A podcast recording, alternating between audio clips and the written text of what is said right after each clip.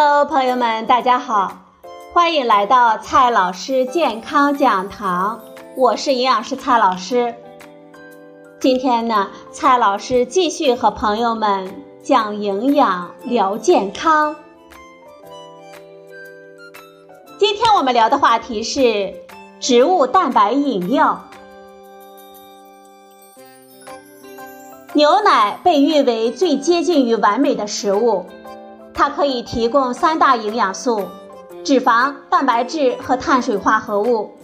牛奶的蛋白质的营养价值很高，而且还可以提供一些免疫活性物质，比如说乳铁蛋白。但是牛奶呢是最常见的婴幼儿过敏源，也有相当一部分人对乳糖不耐受，同时受到素食主义的影响。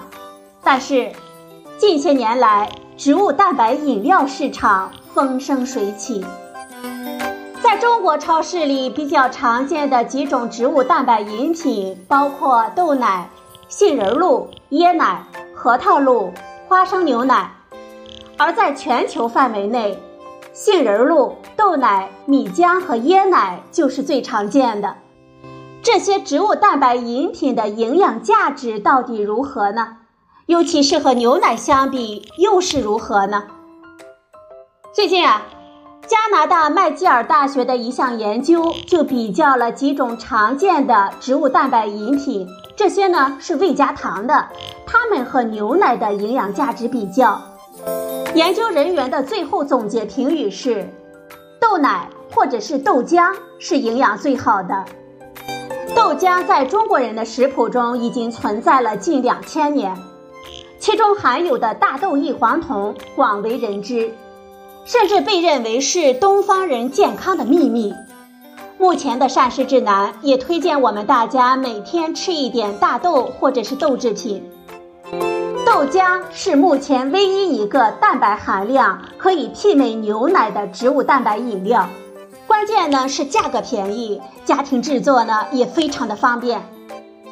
此外，豆浆中含有不少的维生素，而这是其他几种植物蛋白饮料相对缺乏的。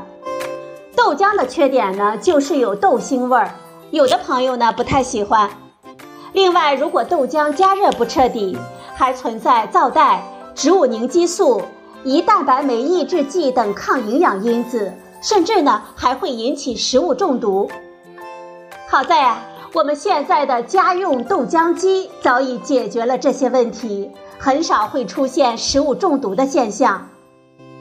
米浆、米汤因为有淡淡的甜味，因此呢口感最好，但是营养也最匮乏。过去有的孩子呢没有母乳吃，又买不起奶粉，只好用米汤来喂养。但是米汤里面主要是淀粉类的碳水化合物，所以呢。特别容易造成营养不良，也就是咱们现在说的大头娃娃了。当然，有的朋友呢对大豆蛋白、杏仁蛋白过敏，这个时候就可以把米汤作为一个植物蛋白的选项了。不过，国外的米浆啊是用糙米来做的，也就是包含了很多的膳食纤维。如果是我们自己在家里做米汤，那基本上都是淀粉糊糊了。杏仁儿含有较多的对我们健康有益的单不饱和脂肪酸，核桃里面呢多不饱和脂肪酸也是很多的。借助坚果这个概念，这类产品也大受欢迎。椰奶中的脂肪主要是饱和脂肪，但是过去有研究发现。这些饱和脂肪可以增加高密度脂蛋白胆固醇，因此呢会对健康有一定的益处。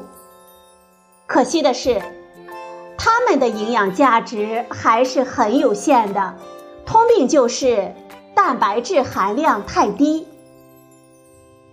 另外一个比较有意思的点是，欧美的植物蛋白饮品常常做了钙的强化。这样呢，就可以和牛奶的含钙量相媲美，而咱们中国的产品却少有这样的设计。为了更直观一些，我们查看了一些国内市场上比较主流的几款植物蛋白饮品，很明显，豆奶的蛋白质含量确实更胜一筹，几乎和牛奶的蛋白含量相当。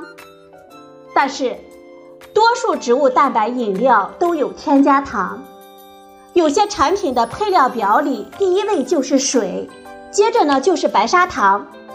可见它们实际上就是糖水，并不健康。当然，已经有少数的产品是无糖型的，这倒是一个非常好的现象。随着咱们膳食结构的变化，我相信未来植物蛋白饮料还会有很大的市场空间，并会给牛奶市场带来一定的挑战。但是我们消费者一定要理性的认识这一类产品。不要盲目的选择素食，也不要轻信厂家的宣传。朋友们要记住，无论是动物蛋白还是植物蛋白，搭配起来才是最有营养的。